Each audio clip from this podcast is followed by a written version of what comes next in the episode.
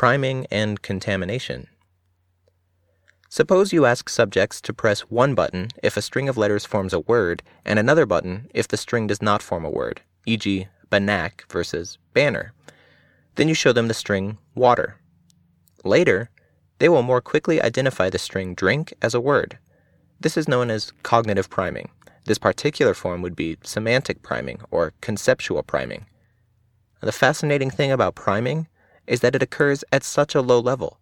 Priming speeds up identifying letters as forming a word, which one would expect to take place before you deliberate on the word's meaning. Priming also reveals the massive parallelism of spreading activation. If seeing water activates the word drink, it probably also activates river or cup or splash, and this activation spreads from the semantic linkage of concepts all the way back to recognizing strings of letters. Priming is subconscious and unstoppable, an artifact of the human neural architecture. Trying to stop yourself from priming is like trying to stop the spreading activation of your own neural circuits. Try to say out loud the color, not the meaning, but the color of the following letter string. The string is G R E E N, but it's printed in red. In Mooseweiler and Strack from two thousand, subjects were asked the anchoring question, is the annual mean temperature in Germany higher or lower than five degrees Celsius or twenty degrees Celsius? Afterward, on a word identification task, subjects presented with the five degrees Celsius anchor were faster on identifying words like cold and snow, while subjects with the high anchor were faster to identify hot and sun. This shows a non-adjustment mechanism for anchoring, priming compatible thoughts and memories. The more general result is that completely uninformative, known false, or totally irrelevant information can influence estimates and decisions. In the field of heuristics and biases, this more general phenomenon is known as contamination, according to Chapman and Johnson from two thousand two.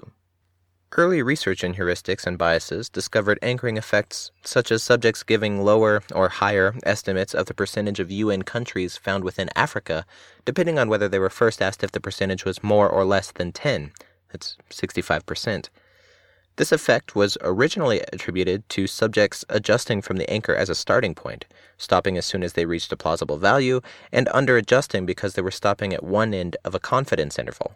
This according to Tversky and Kahneman from nineteen seventy-four. Tversky and Kahneman's early hypothesis still appears to be the correct explanation in some circumstances, notably when subjects generate the initial estimate themselves, according to Epley and Gilovich in two thousand one, but modern research seems to show that most anchoring is actually due to contamination, not sliding adjustment. Your grocery store probably has annoying signs saying, limit twelve per customer, or five for ten dollars. Are these signs effective at getting customers to buy in larger quantities? You probably think you're not influenced, but someone must be, because these signs have been shown to work, which is why stores keep putting them up, according to Wansink et al. In nineteen ninety-eight. Yet, the most fearsome aspect of contamination is that it serves as yet another of the thousand faces of contamination bias. Once an idea gets into your head, it primes information compatible with it, and thereby ensures its continued existence. Never mind the selection pressures for winning political arguments. Contamination bias is built directly into our hardware, associational networks priming compatible thoughts and memories. An unfortunate side effect of our existence as neural creatures.